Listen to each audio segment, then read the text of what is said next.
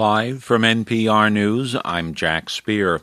President Biden has arrived in the United Kingdom on his first overseas trip as president. Biden taking part in an eight day swing that will also include his appearance at a G7 meeting. Biden is looking to reassert the U.S. onto the world stage and will also be presenting the message the U.S. can compete economically with China and other countries. President arriving at RAF Mildenhall, where he outlined his agenda to U.S. forces stationed there. This is my first overseas trip as President of the United States. I'm heading to the G7, then to the NATO ministerial, and then to meet with Mr. Putin to let him know what I want him to know. Biden also slated to meet one on one with British Prime Minister Boris Johnson and visit Queen Elizabeth at Windsor Castle. He will meet in Geneva with Russian leader Vladimir Putin at the end of the trip.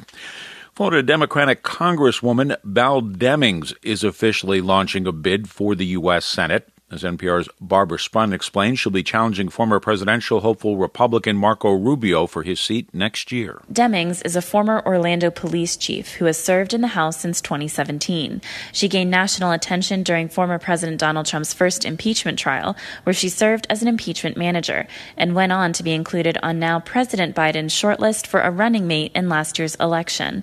Rubio responded to the announcement, calling Demings a quote, do nothing House member without a single significant legislative legislative achievement in her time in Congress. The race will likely draw heavy national attention, given Rubio's recognition and the razor thin margin Democrats now hold in the Senate. Barbara Sprunt, NPR News. The European Union Parliament has given the green light to an EU wide digital COVID vaccination certificate. NPR's Rob Schmitz has more from Berlin. The EU Digital Vaccination Certificate will essentially be a QR code that will store vaccination records, negative tests, and records of previous infections. It aims to make travel within the EU easier for EU citizens. The official start date is July 1st, but nine member states, including Denmark, Greece, and Spain, are already issuing certificates. The EU says it is working to make sure the certificates will be made compatible with systems from other countries and the bloc expects to open the system to non citizens, including Americans, later this summer. Rob Schmitz, NPR News, Berlin. The U.S. says it will buy roughly 500 million doses of the Pfizer COVID 19 vaccine to be shared with 92 lower income countries in the African Union over this year and next. According to a person familiar with the plan, President Biden will make the announcement tomorrow ahead of the start of the Group of Seven summit. The administration is expected to announce it will purchase and share 200 million doses this year, with the remainder to be donated in the first half of next year. A down day on Wall Street, the Dow fell 152 points to 34,447. The Nasdaq was down 13 points. This is NPR. A prominent human rights group is blaming police for at least 20 deaths in an anti government demonstration in Colombia. The violence has led to an international outcry and calls for the Colombian government to protect the rights of protesters. John Otis has more. Human Rights Watch, in a new report, says Colombian police used excessive, often brutal force to break up nationwide protests.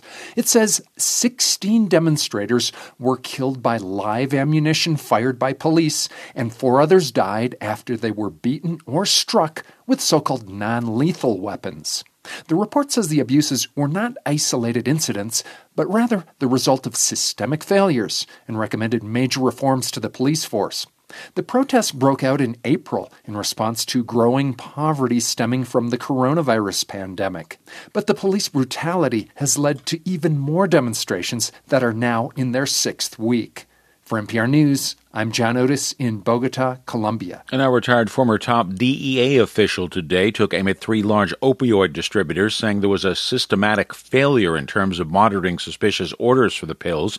Joe Rannazzisi, who led the Office of Diversion Control for the DEA up until 2015, testifying in a landmark civil case in Charleston, West Virginia, involving AmerisourceBergen, Cardinal Health, and McKesson Corporation, which accused the companies of helping to fuel the opioid epidemic. The companies blamed poor communication an increase in written prescriptions.